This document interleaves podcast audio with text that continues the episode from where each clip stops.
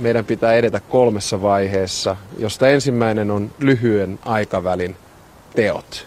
Se tarkoittaa sitä, että kaikki hallituksen päätökset, rakennepolitiikka, soteratkaisu, kuntien tehtävät, eläkeratkaisu ja ne lait, jotka siihen liittyy, pitää pistää toimeen. Uskonkohan mä tähän itsekään? Tämän hallituksen kanssa ratkaisuja. Tuu mitään paskaa.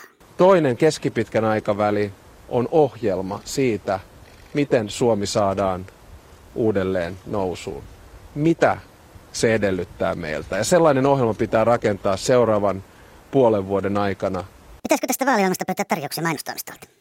Vai otetaanko suoraan vaan Bob ja Ellun kannat? Ai niin, munhan pitää muistaa kysyä Minnalta, ettei se tunne itseään ohitetuksi. Koska ei tämä tilanne tule parantumaan kuudessa kuukaudessa, vaan me joudumme myös miettimään sitä kolmatta vaihetta, eli sitä pitkää aikaväliä.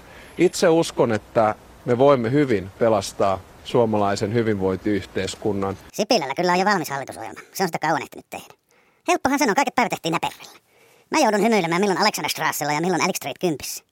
Fii shutton mä en sen johtamaan hallituksen kyllä ministeriksi ala. Se varmaan ajattelee mulle ulkoministerin salkkua. Ilahtuusko ne virkamiehet, kun pääsis siitä nyrpeästä harakanvarmastyypistä eroon? Ettei tulisi heti ekana päivänä muistuttamaan kukaan juoksi maratonin alle kolmen tunnin. En kommentoi millään tavalla. Minä toivon, että me kaikki suomalaiset voimme yhdessä pelastaa Suomen hyvinvointiyhteiskunnan. Nyt taas me lähdemme siihen keskusteluun, prinsessa Ruususmaisen keskusteluun, kuka on kutsuttu ja kenen kanssa olla. Minun mielestä tämä tilanne on huomattavasti vakavampi.